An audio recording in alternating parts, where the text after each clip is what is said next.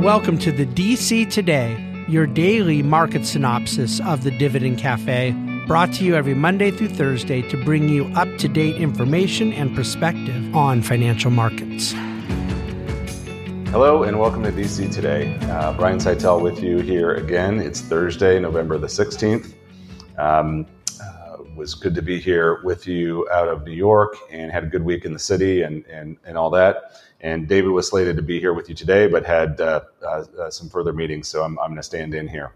Um, but the, kind of a flat day, really, on the market. So a bit quiet. We actually were uh, about flat in the morning, and then sort of traded down about 170 points mid morning. There was some weaker than expected economic data, and markets ju- just took the steam out of stocks a bit. Um, it did put a rally in the bond market. The 10 year was down nine basis points on the day, closed at 445. And uh, again, having quiet or flat or or or or non-volatile days following a really pretty big move up is a good thing. It bodes well for markets. It's what you want to see. You want to see consolidation. You want to see sort of an active trading uh, area around a certain range uh, to support where things have moved.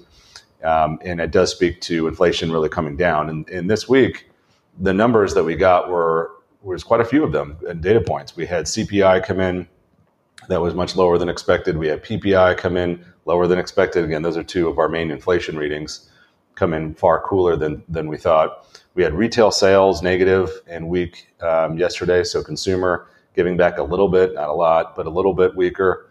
And then um, uh, uh, the largest retail in the country today, after earnings, and you can probably guess who that is, uh, cited uh, not inflationary pressures and dealing with higher wages and things, but the opposite, disinflationary pressures. So they're a retailer selling goods and the prices have to be lower in order to attract buyers. So it's, it's kind of a dis- disinflationary, a lower amount of inflation happening in that retailer. And then today, we had jobless claims that came in high, a little higher than expected. We were expecting 220, we got 230,000.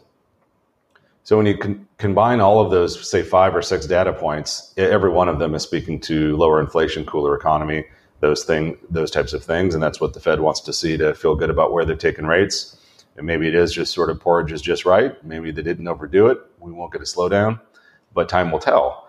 Technically, you know, unemployment has gone from 3.4 to 3.9, and you know, a 50 basis or a half a point move uh, has usually led to a contraction, but that's not what we're seeing today. So all that to say, the um, the Philly Fed index was um, still negative, but it was better than expected. We were expecting a negative 11 print on it. We got a negative 5.9. So not uh, a whole lot to report there, other than just a little better, but still negative. The um, you know energy this in, in kind of goes so so if I painted all these things together, you had uh, you know, a little bit more unemployment or a little bit more jobless, both uh, initial claims and continuing. You had obviously slower inflation, all those sorts of things. Um, uh, you also have energy that pulled back quite a bit. Energy, oil was down about 5% today. And again, that's on weak consumer perception of, of demand, really. Um, and so, and then you have a bond market rally. So if you painted all those things together, they're just pointing towards a, an economic soup of, of, of, things slowing a little bit and cooling down the Biden uh, meeting with Xi Jinping today was, um, I'm sorry, yesterday really ended yesterday. They, they agreed on some things. I, I sort of felt like it was a little par for the course. They basically agreed that climate change is bad and they should address it. That fentanyl is bad, and and we, we agree that you know we don't we want to curb the uh, exportation of it.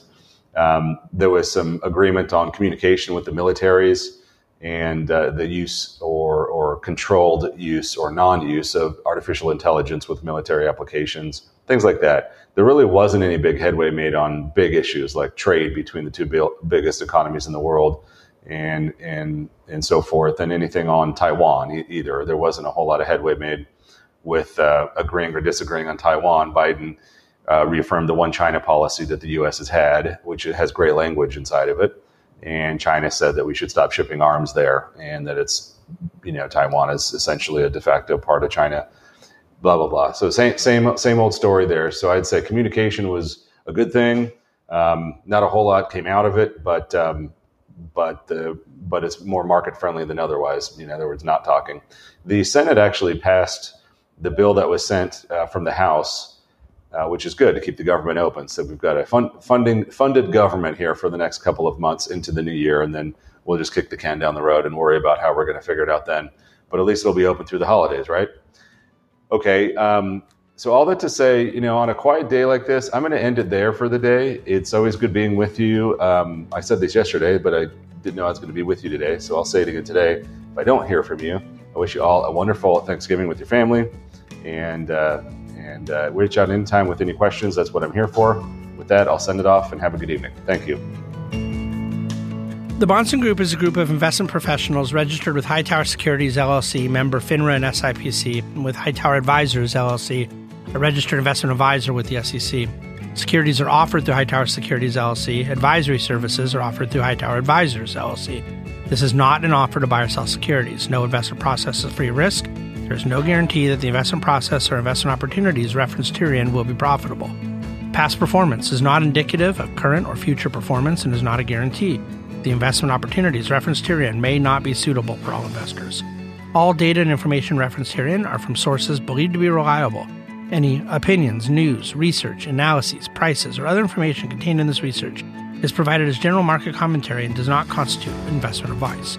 The Bahnsen Group and Hightower shall not in any way be liable for claims and make no expressed or implied representations or warranties as to the accuracy or completeness of the data and other information, or for statements or errors contained in or omissions from the obtained data and information referenced herein. The data and information are provided as of the date referenced. Such data and information are subject to change without notice. This document was created for informational purposes only. The opinions expressed are solely those of the Bahnsen Group and do not represent those of Hightower Advisors LLC or any of its affiliates. Hightower Advisors do not provide tax or legal advice. This material was not intended or written to be used or presented to any entity as tax advice or tax information. Tax laws vary based on the client's individual circumstances and can change at any time without notice. Clients are urged to consult their tax or legal advisor for any related questions.